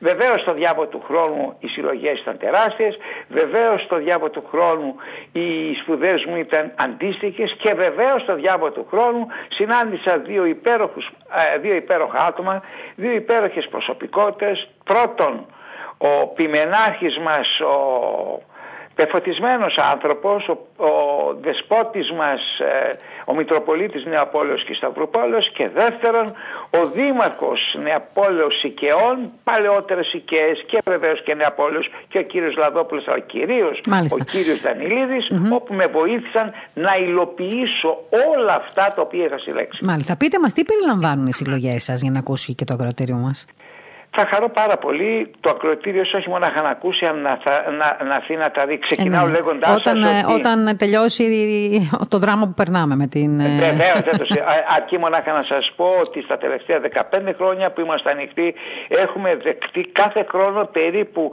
γύρω στα 1700 με 1800 μαθητές οργανωμένα groups. Δεν, δεν λέω για τα άλλα, ξέρω εγώ, διάφορες ομάδες, καπί, οι οποίες υπάρχουν ή οτιδήποτε άλλο και έρχονται από όλη την Ελλάδα και ακόμη και από το εξωτερικό. Ναι, Τώρα, γιατί οι παλιοί εν έρχονται να συντομία- θυμηθούν και οι νέοι για να μάθουν. Είναι λογικό. Βεβαίως. Αυτή Ε, έχει εν και- συντομία τώρα, κοιτάξτε. Ε, ας ξεκινήσουμε πρώτα πρώτα από τα αντικείμενα. Ναι, τι έχουν, τι Αντικείμενα έχουν τα οι οποία, συλλογές; Ναι, σας. βεβαίως. Αντικείμενα καθημερινής χρήσης, τα οποία τα φέραν οι πρόσφυγες από εκεί. Αρκεί να σας πω ότι έχουμε μία συλλογή πάνω από 250 τσεβρέδες. Αν λέω καλά την ονομασία, ζητώ ταπεινά Τα συγγνώμη. ξέρουμε και εμείς, τα σεμέ τα λεγόμενα. Ε, Έτσι. τα σέμιανα μπράβο, τα οποία είναι αυθεντικά κομμάτια, τα οποία έχουν έρθει από Καπαδοκία, Πόντους, Μύρνη, Κωνσταντινούπολη, Ηρίστον Παρόδο, ότι όταν μιλάμε για Μουσείο Προσφυγικού Ελληνισμού δεν μιλάμε μόνο για την Καπαδοκία, απλά είμαι Καπαδόκης εγώ. Έχουμε ενθυμήματα και αντικείμενα από όλες τις αλυσμόνιτε πατρίδες και από τη Θράκη. Κλείνω εδώ. Δεύτερον, ξέχωρα από αυτό έχουμε μια συλλογή, ε, μια συλλογή πάνω από 40, ε, για την ακρίβεια 44 εικόνες οι οποίες ξεκινάνε από τον 17ο αιώνα με, και μέχρι τα τέλη του ε, 19 ε, μέχρι και τα τέλη του 19ου αιώνα, ενδεχομένως μια-δυο είναι και αρχές του 20ου αιώνα, όπου έχουμε εικόνες από δεσποτικές και οι μικρότερες ακόμη, οι οποίες στολίζουν τους χώρους του μουσείου μας. Είναι εικόνες οι οποίες έχουν έρθει από εκεί, οι περισσότερες είναι, οι περισσότερες είναι από, την, από την Καπαδοκία και το Πόντο, Α, είναι, με εκείνη την, είναι λαϊκότροπες, δηλαδή είναι εκείνες οι λαϊκές εικόνες φτιαγμένες από αγνώστους χειρφεού κατά την άποψη την παλαιότερα ε, ε, από άγνωστους α, καλλιτέχνες ε, και βεβαίως είναι λαϊκότροπες. Αλλά όμως αλλά όμως η κα- η- είναι γνωστή η ιστορία της κάθε εικόνας; Βέβαια, κοιτάξτε, το γνωστή είναι σχετικό. Ε, απλά να σκεφτείτε ότι ε, τις συλλέγω τις εικόνες αυτές και προσπαθώ με τους ειδικούς. εγώ δεν είμαι ειδικός. εγώ είμαι νομικός και φιλόλογος. Έχω κάνει σπουδές οι οποίες είναι καθαρά θεωρητικές. Δεν γνωρίζω, αλλά στο διάβα του χρόνου με την ε, ανασχόλησή μου με το ζήτημα ε, το προσφυγικό αναγκάστηκα, αναγκάστηκα σε εισαγωγικά, το ήθελα. Και έτσι έχω μάθει και για την ιστορία των εικόνων αυτών και γενικά μπορώ να περιγράψω μια εικόνα γιατί είναι λαϊκότροποι, γιατί χρησιμοποιούν αυτά τα χρώματα, πώς τα χρησιμοποιούσαν τα κομμάτια. Ξέρετε, εγώ προσωπικά διατείνομαι και λέω ότι υπήρχε η σχολή της Καπαδοκίας, όχι απλά λέγαμε μια κάποια εποχή, ας πούμε τώρα υπάρχει ξέρω, εγώ, η Αθηναϊκή σχολή, η Μακεδονική σχολή, η σχολή της Κρήτης κλπ. κλπ. Ναι, και εμείς είχαμε εκεί τη σχολή της Καπαδοκίας. Γιατί, Γιατί παρουσιάζαμε τα πρόσωπα κατά αυτόν τον συγκεκριμένο τρόπο, πολλές φορές παρμένη θεματολογία από τα λεγόμενα απόκριφα Ευαγγέλια, γιατί υπάρχουν και τέτοια, για παράδειγμα.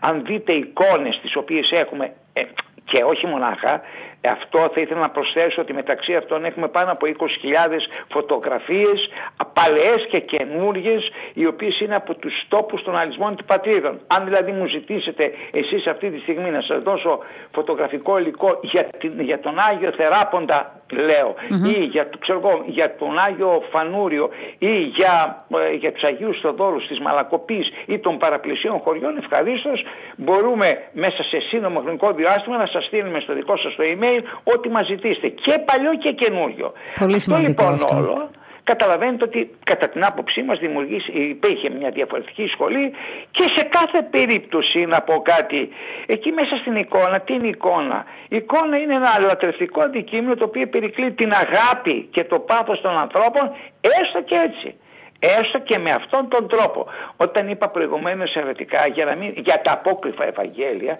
ε, να σας πω κάτι και οι τοιχογραφίες ακόμη του χώρου μας γιατί η Καπαδοκία είναι ένας τεράστιος χώρος και εύχομαι να πάτε αν δεν έχετε πάει να πάτε Έχω πάει, έχω πάει. ε, ε, τις έχετε, άρα συνεπώς τη- αν δείτε την Καρσή Κιλισή βλέπετε Ε, την βέβαια, Παναγία ακριβώς. για παράδειγμα, στον, Ευα- στο, ε, ε, για παράδειγμα στον Ευαγγελισμό να, στη Θεοτόκου να είναι ένθρονη κρατός αρόκα αυτό δεν υπάρχει πουθενά είναι από τα απόκριφα Ευαγγέλια λοιπόν ε, επίσης τώρα τι έχουμε ενδυμασίες οι οποίες είναι εκπληκτικές από κάθε άποψη, είναι οι δημασίες αυθεντικές από τα μέρη αυτά τα οποία έχω προαναφέρει και το πιο σπουδαίο ακόμη αγαπητή μου κυρία, αγαπητή μου φίλη, επιτρέψτε μου να σας πω ότι είναι τα βιβλία μας τα οποία είναι πολλά από αυτά, τα οποία είναι εκδόσεις Κωνσταντινούπολης, Σμύρνης, πολλά μάλιστα σχολικά και όχι μόνο και βεβαίως και λειτουργικά και βεβαίως και στην ε,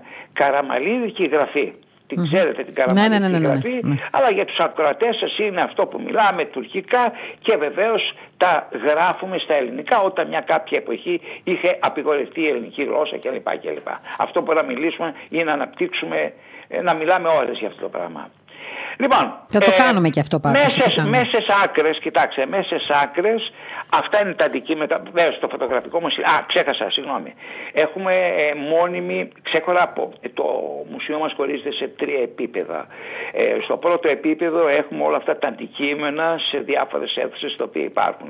Μουσικά όργανα, έτσι τώρα, μουσικά όργανα τα οποία είναι εκπληκτικά. Το όταν δείτε βιολί το οποίο μας έχει, έχει έρθει, μας έχει έρθει από την Κωνσταντινούπολη, ε, λες αδερφέ μου, δεν είναι ότι κάνει 5, 10, 20, αλλά αξίζει. Έχει έρθει από εκεί. Μας το έχει φέρει ο συγκεκριμένος άνθρωπος. Επίσης, ε, ξέρω από αυτό, όργανα που έχουμε, μουσικά όργανα, αν δείτε ένα γραμμόφωνο της εποχής, ευτυχώς έχουμε δει το οποία οι ρίστο εμπαρόδο λειτουργούν. Και ε, επίσης έχουμε και αντίστοιχες ε, πλάκες οι οποίες παίζουν, τις οποίες κρατούμε ως κόρνο οφθαλμού και ιδιαίτερα μάλιστα εκείνες τις καθίδες. Για να παίξει, πάει το οποίο είναι δισεύρετα δεν, δεν κυκλοφορούν ούτε υπάρχουν αυτά στο εμπόριο.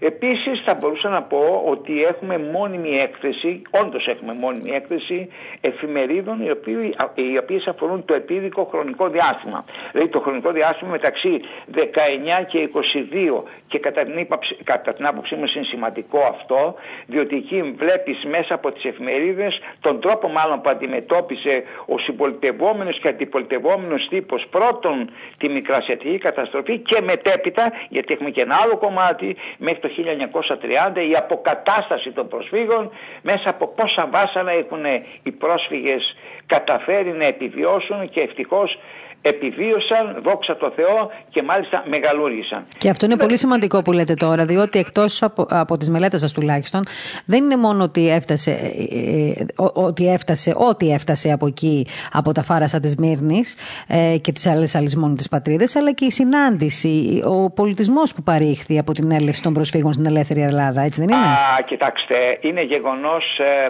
θα ήμουν, θα ήταν τιμή μου να σας προσφέρω ε, τα συγγράμματα που έχω γράψει μεταξύ των οποίων πάθη προσφύγων. Όντως οι πρόσφυγες ε, τους, ε, μας υποδέχθηκε το ελληνικό στοιχείο, όχι όλο, όλο δεν έχει σημασία όμως, αλλά ε, φύγαμε από εκεί ως Έλληνες και ήρθαμε εδώ ως Τούρκοι. Αυτό ε, λέει πολλά πράγματα. Ε, οι διώξεις, ε, οι κακουχίες, ε, τι να σας πω, των προσφύγων... Και αυτή είναι η μοίρα του πρόσφυγα γενικότερα, κύριε Νίγδελη. Αυτή είναι, του, αυτή είναι και η μοίρα του πρόσφυγα, λέω γενικότερα. Έχω ακούσει ναι, πολλούς πρόσφυγες να λένε ότι... Ναι. Ναι, ναι. Να λένε ας πούμε ότι π.χ. στην Κωνσταντινούπολη μας, μας λένε Έλληνες και στην Ελλάδα μας λένε ναι, πολίτες. Το θέμα είναι αγαπητή μου κυρία ότι στο Μουμπατελέ γιατί λέγεται Μουμπατελέ αυτό κυρίως στην ε, ανταλλαγή η οποία στην τουρκική ανταλλαγή η οποία ε, συντελέστηκε ε, ε, για σκεφτείτε τον εαυτό σας είστε μια νέα κοπέλα όπου σας ανακοινώνει ο πατέρας σας ότι ξέρεις α, Γεωργία Τασούλα Νίκη Κώστα Γιάννη Πέτρο ετοίμασταν τα ρούχα σου και αύριο φεύγουμε. Και να πάμε πού ρε πατέρα, θα πάμε στην Ελλάδα. Και πού είναι η Ελλάδα ρε πατέρα, την ξέρουμε μεν, την έχουμε ακούσει, αλλά πού είναι; Και ξαφνικά κάνετε τη βολή σας. Και εκεί που ήσασταν πριγκυποπούλα στο δικό σας το σπίτι, γιατί κάθε ένας είναι πρίγκιπας στο δικό του σπίτι, ξαφνικά βρίσκεστε, αρχίζετε μια ανηφοριά, ένα δύσκολο δρόμο με κακουχίες, με ό,τι μπορεί να φανταστεί ανθρώπους νους, μέσα σε μέσα σε σκηνές, μέσα σε κινδύνους, μέσα, μέσα, μέσα και έρχεστε λοιπόν εδώ. Και έρχεστε πού, έρχεστε σε έναν χώρο όπου σας ανοίγουν μεν την αγκάλη μερικοί, κάποιοι άλλοι δεν σας ανοίγουν την αγκάλη. Κοιτάξτε, θα σας πω κάτι αγαπητή μου κυρία, δυστυχώς τα λέω, ίσως Ίσως στο Μουσείο Προσφυγικού Ελληνισμού ο σπουδαιότερος ο ρόλος είναι ακριβώς αυτό και λυπάμαι που το λέω αλλά έτσι είναι η αλήθεια. Για σκεφτείτε ποιες είναι οι προσφυγικές γειτονιές στην πόλη της Θεσσαλονίκης. Σας λέω τη Θεσσαλονίκη γιατί δεν γνωρίζω ακριβώς τι γίνεται στον Πολύγυρο ή αν θέλετε ξέρω τι συνέβη στη Καλκιδική γιατί έχω γράψει την ιστορία των Σιλάτων στην Καπαδοκία, έχω γράψει την ιστορία των σημάντρων στην Καπαδοκία, έχω γράψει την ιστορία των φλογητών, των Σουβερμές στην Καπαδοκία, έχω γράψει και την ιστορία του Ανταβάλ στην Καπαδοκία, έχουν εκδώσει, είναι, έχουν εκδοθεί αυτά ξεχωριστά βιβλία, είναι η περιοχή του ζωγράφου και άλλα χαρκιδική. Δηλαδή προσέξτε, μας πήρανε από μέρη ε, τα οποία τα ξέραμε και το οποίο είχαμε συνηθίσει και ξαφνικά μας πέταξαν γύρω από τη Θεσσαλονίκη. Να ξεκινήσουμε από το Χαρμάνκιο ή να ξεκινήσουμε από το Ελευθέριο Κορδελιών, να ανεβούμε λίγο πιο πάνω ε, στον Εύωσμο, να ανεβούμε λιγάκι Μενεμένη, να πάμε λίγο Σικές, Σταυρούπολη, Νεάπολη, Τούμπα, Χαριλάου, Καλαμαριά. Ένα τεράστια δακτυλίδι γύρω από τη Θεσσαλονίκη. Φοβερές προσφυγικές γειτονιές. Βεβαίως. Καμία μέσα στη Θεσσαλονίκη. Γιατί άραγε.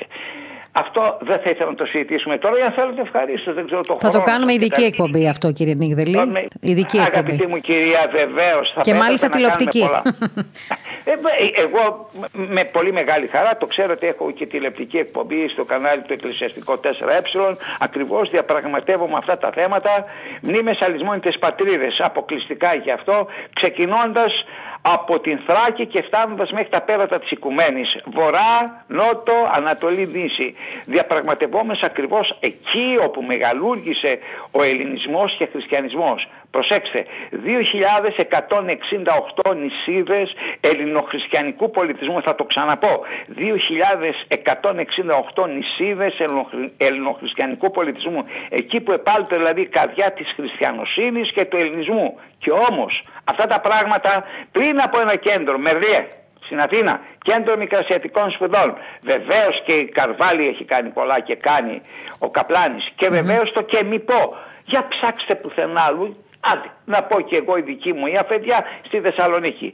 Τι έχει κάνει αυτή η περίφημη ελληνική πολιτεία για τους πρόσφυγες. Να παρακαλώ, δεν λέω αποζημιώσεις ένα σπίτι και τα λοιπά. Για την ιστορία. Πολύ ωραία είπατε ότι έχουν φέρει τον δικό τους πολιτισμό. Μα αυτό είναι πολιτισμός. Η συνέχεια του πολιτικού γίνεται στην Ελλάδα. Δεν διαφέρουμε. Βρισκόνται πάρα πολύ βρισκόμενος εγώ σε τηλεόραση της, την, ε, της, ε, της Κωνσταντινούπολης όπου καταλαβαίνετε τι, τι, τι, υπάρχει, ποια αντίληψη υπάρχει και ποια νοοτροπία υπάρχει αρχίζει να μας αποκαλούν εγκαρδάσια και να πιστεύουν και να διαδίδουν οι άνθρωποι αυτοί ότι εμείς οι Καπαδόκες, κυρίως οι Καπαδόκες δεν είμαστε τίποτε άλλο παρά χριστιανισμένοι Τούρκοι ουδέν το ανιστόρητον. Αλλά όμως οι άνθρωποι κάνουν κάθε χρόνο από δύο και από τρία και από τέσσερα και από πέντε συνέδρια και δίνουν πακτολό χρημάτων προσπαθώντας με τα ψέματά τους να καθιερώσουν μια νοοτροπία, αντίληψη, ένα ιστορικό γίγνεσθε το οποίο δεν υπάρχει. Mm. Εμείς τι κάναμε ως κράτος ή τι κάνουμε ως κράτος; Προσπαθούμε να κάνουμε ένα συνέδριο, με συγχωρείτε πάρα πολύ είστε δημοσιογράφος. Προσπαθήστε να κάνετε ένα συνέδριο και το πρώτο πράγμα που θα αντιμετωπίσετε είναι η διαδικασία του ποιος τι θα διευθύνει, ποιος και αν θα γίνει υπό την αιγίδα, ποιο θα γίνει. Και αν ζητήσετε από την ελληνική πολιτεία να δώσει, να βάλει το χεράκι της μέσα ζεύει, ε, θα σας δώσει, ξέρω, κάνα ψηλό, το πολύ πολύ, στην καλύτερη των περιπτώσεων κάνα πεντακοσάρικο εκεί, το οποίο δεν φτάνει ούτε Μάλιστα. Καλά, θα μιλήσουμε κάποια στιγμή και για τα θέματα αυτά των διευκολύνων. Ναι. Τώρα, να σας πω λίγο. Θέλω, θε... ναι, ναι. Μιας και σήμερα είναι η μνήμη της ανακομιδής του Λιψάνου του Αγίου Γρηγορίου του Θεολόγου. Ε, να πούμε ότι ο Άγιος Γρηγόριος Θεολόγος ήταν ο Άγιος της Αριαντζού, των Καπαδοκών και των Ποντίων. Θα ήθελα έτσι. Ε, θα ήθελα, θα ήθελα έτσι... Όλοι οι Άγιοι, ζητώ ταπεινά συγγνώμη. Κύριε Νίγδελη, θα ήθελα να μας μιλήσετε. Την η οποία ε, λέει ότι αυτός ο Άγιος είναι δικός μου, για παράδειγμα, ο Άγιος Γεώργιος ο Καπαδόκης, το τελευταίο μου πόλεμο είναι αυτό. Ωραία. Με αφορμή λοιπόν αυτό, θέλω να μας μιλήσετε λιγάκι και να ολοκληρώνουμε για τον τρόπο τιμής και εθήμων με τον οποίο τιμούν αυτό το μεγάλο Άγιος στη γενέτειρα χώρα του. Ευχαριστώ. Κοιτάξτε, ο Άγιος Γρηγόριος ο Θεολόγος είναι μια σημαντική προσωπικότητα και Άγιος, τον οποίο σεμνηνόταν πολύ με πάρα πολλές εκκλησίες και η κεντρικότερη εκκλησία ήταν η εκκλησία της Καρβάλης, όπου είναι ένας περικαλής ναός, ο οποίος υπάρχει ακόμη και σήμερα. Δυστυχώς όμως είναι, ε, είναι μουσουλμανικό τέμνος, αυτό είναι κατανοητό. Ξέχωρα από τις, κοιτάξτε, πίστευαν βαθιά ότι μπορεί να θεραπεύσει εκτός της προστασίας την οποία προσφέρει ο Άγιος μπορούσε να θεραπεύσει παράλυτους, εντάξει και όχι μονάχα να προστατεύσει τον κόσμο και από την ασθένεια της τρέλας και πολλά και διάφορα. Τώρα, είναι γεγονός, είναι γεγονός ότι στη μνήμη του και γύρω από το πρόσωπό του του έχουν δώσει πολλές παραμυθίες.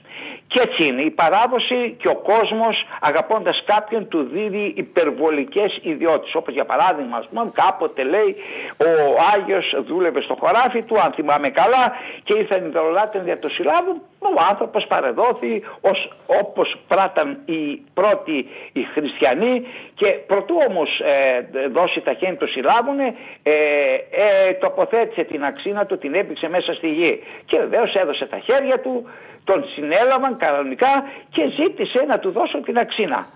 Πλώστε μου για την αξίνα, πραγματικά προσπάθησαν να τη βγάλουν και δεν τη βγάλανε. Δεν μπορούσαν να τη βγάλουν και τότε βεβαίως κατάλαβε ότι πρόκειται ενός σημαντικού προσώπου ο οποίος έχει την βοήθεια του Θεού.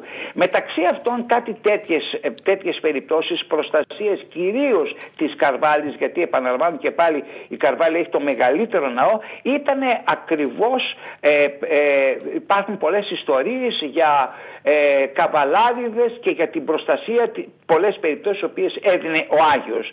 Αυτά όσον αφορά τώρα βεβαίως ε, υπάρχουν και άλλες, ε, και, και άλλες περιοχές όπου στους ναούς του γινόταν οι περίφημες εγκυμήσεις είναι γνωστό ή οι αματικές πηγές οι οποίες έφεραν, οι αματικές πηγές λάθος, αγιάσματα τα οποία έφεραν το όνομά του στο οποίο και ο κόσμος μπορούσε να κοιμηθεί μέσα στους ναούς για να θεραπευθεί και βεβαίως πίνοντας το νερό ή λουζόμενος με τα νερά των ε, ιαματικών πηγών παύλα αγιασμάτων μπορούσε να γίνει, ε, να γίνει καλά. Μάλιστα. Και να πούμε ότι οι πρόσφυγες πάντα, ε, κύριε Νίγδελη, κύριε Νίγδελη και να πούμε στους ακροατές μας και το ξέρουμε βέβαια όλοι, ότι οι πρόσφυγες πάντα έτρεχαν έτσι, ε, ε, ουσιαστικά κατέτρεχαν σε, σε οτιδήποτε μπορούσε να, ε, να τους κάνει να νιώσουν ότι παίρνουν ευλογία από αγιάσματα, από προσκυνήματα, από μοναστήρια. Ακόμη και σήμερα. Ακόμα και σήμερα. Είναι κάτι το οποίο όμως, ξέρετε, είναι σαν να μεταλαμπαδεύεται από γενιά σε γενιά. Δηλαδή θα έλεγα ότι, επειδή έχω γνωρίσει πάρα πολύ και την νεολαία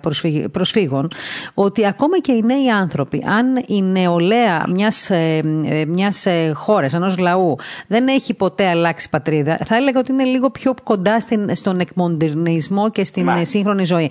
Ενώ τα παιδιά των προσφύγων είναι σαν να κυλάει στο αίμα τους αυτό, το, αυτό, το, αυτή η αγωνία, αυτό το δράμα, αυτή η διαδρομή και την κουβαλάνε. Δηλαδή από γενιάς σε γενιά θεωρώ ότι αυτοί ουσιαστικά κρατάνε πιο πολύ τις παραδόσεις και τα ήθη και τα έθιμα. και το βλέπουμε. Αν, ε, αν μπορούσαμε να κάνουμε ένα άλμα, κυρία μου, θα σας έλεγα να πάμε, να πάμε στην Καρβάλη σήμερα και βεβαίως στην Καρβάλη, ε, τη νέα Καρβάλη, έτσι για να μην όπου θα δείτε ακριβώς ε, τη συμμετοχή του κόσμου όλων των προσφύγων. Και λέω, όταν, λέω όλων των προσφύγων το εννοώ όλων των προσφύγων. Όχι μόνο Καπατοκόλμα και Ποντίρμα και Θρακετών και Κωνσταντινοπολιτών Την επόμενη εβδομάδα θα βρεθούμε στη Θεσσαλονίκη για την καταγραφή ε, διαφόρων ιστοριών ε, από προσφυγικές οικογένειες και θα τα πούμε και από κοντά διότι έχουμε πολλά να κάνουμε να συνεργαστούμε μαζί και να κάνουμε πολλά. Ε, Βεβαίως, αγαπητή μου κυρία θα σας πω το εξής ότι μεταξύ των πολλών και διαφόρων που έχουμε και λειτουργούμε είναι η συλλογή όλων αυτών των μαρτυριών, όχι μονάχα πρώτης γενεά που δόξα τω Θεώ έχουμε πάρα πολλά, συνεργαζόμαστε με το Μερλίε, αλλά έχουμε και, τις, και την κατεγραφή των νέων, α, ε, την, των προσφύγων δεύτερης γενεά. Ε, θα μου επιτρέψετε να σας πω λίγο ταπεινά συγγνώμη καταλαβαίνω τι σημαίνει χρόνος. Ναι και θα, θα, θα ολοκληρώσουμε για με αυτό γιατί έχουμε δελτίο ειδήσεων μετά. Ναι, ναι, ναι αμέσως, αμέσως. Να σας πω ότι έχω την δυνατότητα, έχω καταγράψει, έχουμε λάθος καταγράψει όλα αυτή την καθημερινότητα από τη γέννηση έως και το θάνατο μπορώ να σας το πω τα ήθη και τα έθιμα του θανάτου. Περίεργα μεν, αλλά υπαρκτά δε, τα οποία μας δηλώνουν την αρχαίγονη παράδοσή μας και το ότι είμαστε ακριβώς αυτό που έλεγα προηγουμένως, είμαστε η συνέχεια των αρχαίων καπαδοκών στο διάβα του χρόνου, η οποία σπαστήκαμε το χριστιανισμό κλπ. κλπ, κλπ.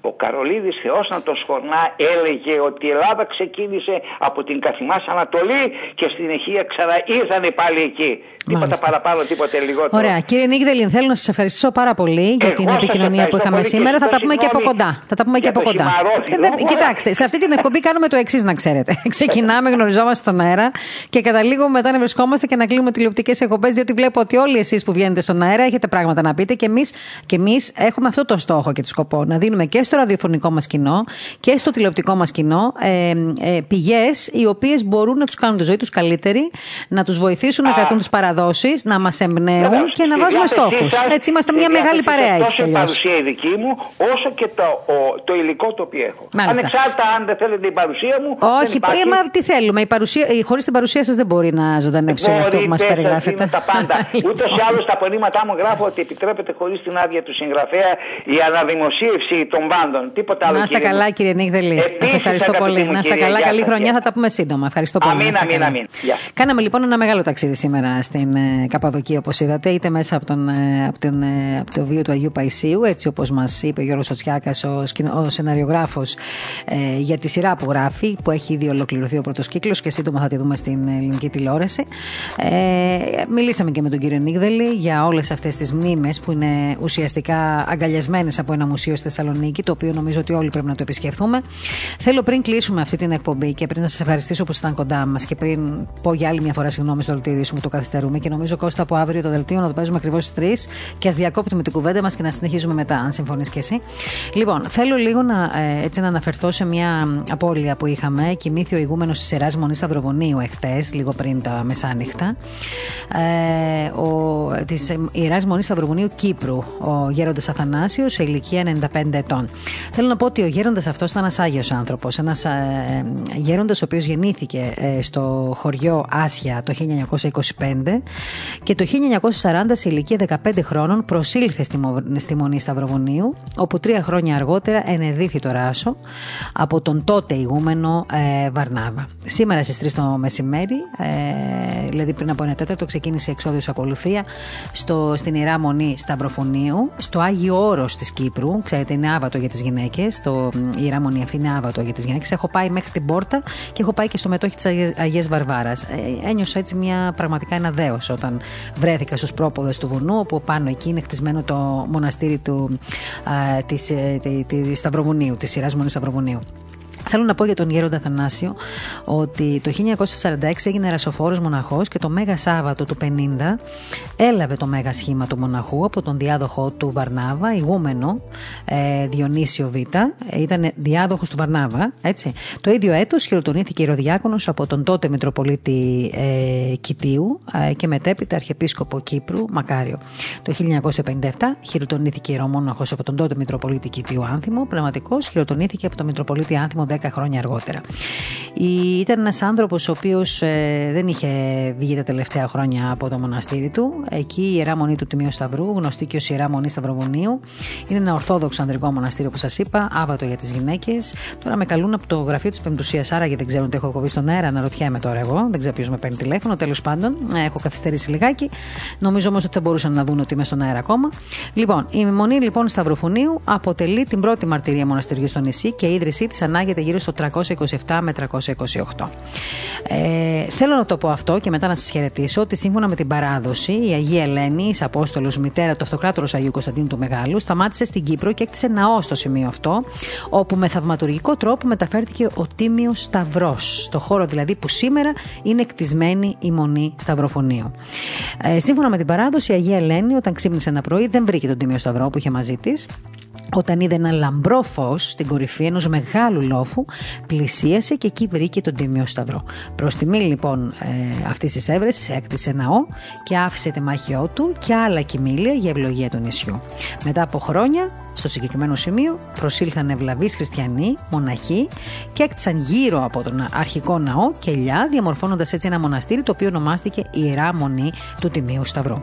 Να έχουμε την ευχή του Γέροντα, να έχει καλή διαδρομή, καλό παράδεισο πίσω και σε εσάς εύχομαι ένα καλό απόγευμα, ευλογημένο, καλή δύναμη σε ό,τι κάνετε και αύριο λοιπόν, ε, Τετάρτη, ραντεβού και πάλι στις 2 το μεσημέρι. Συνεχίζουμε με δελτίο ειδήσεων από την Ιωάννα Βουτσί και μετά μείνετε κοντά μας, συντονισμένοι στο ραδιόφωνο της Πεντουσία, για όλο αυτό το υπέροχο πρόγραμμα που θέλω να πιστεύω ότι και εσείς το λαμβάνετε αυτό, το υπέροχο, τη λέξη υπέροχο.